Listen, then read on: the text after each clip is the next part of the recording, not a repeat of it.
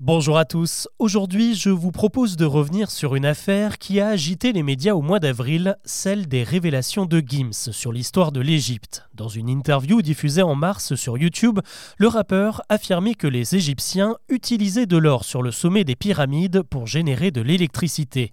En creusant un peu, il est même allé beaucoup plus loin en certifiant que les premiers chevaliers de l'histoire étaient en réalité africains et que des tableaux qui l'attestent auraient été volontairement cachés dans des catacombes.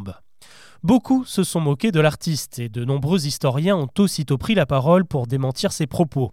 Mais au-delà du buzz, s'est-on vraiment interrogé sur les origines de ces théories? En réalité, Gims est loin d'être le premier à réécrire l'histoire.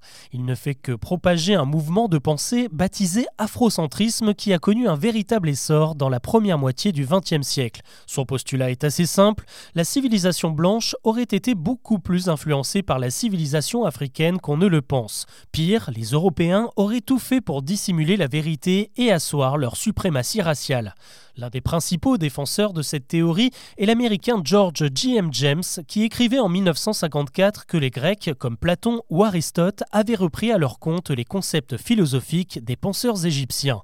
Toujours en 54, mais cette fois en France, l'historien sénégalais Tchèque Anta Diop publiait un livre intitulé Nation nègre et culture. Et selon lui, l'Égypte, au-delà d'être en avance sur son temps, devrait son essor à l'influence de l'Afrique subsaharienne, l'Afrique noire, et que les Égyptiens avaient les traits et la couleur de peau de leurs voisins du Sud. Ce postulat a d'ailleurs donné naissance à des récits complotistes assez fous.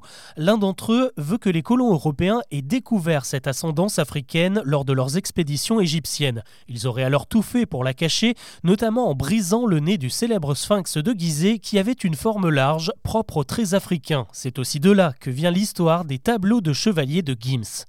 Aujourd'hui, ces théories profitent de supports comme YouTube pour se propager.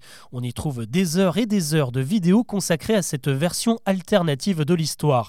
Le mouvement a aussi trouvé un nouvel élan dans la pop culture avec la sortie du film Marvel Black Panther qui se passe au Wakanda, un pays africain à la technologie ultra avancée.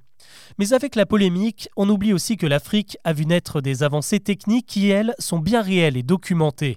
La médecine, le papyrus, les mathématiques et l'architecture en Égypte, l'extraction du minerai au Swaziland ou encore la métallurgie du fer au Niger, au Togo et au Bénin.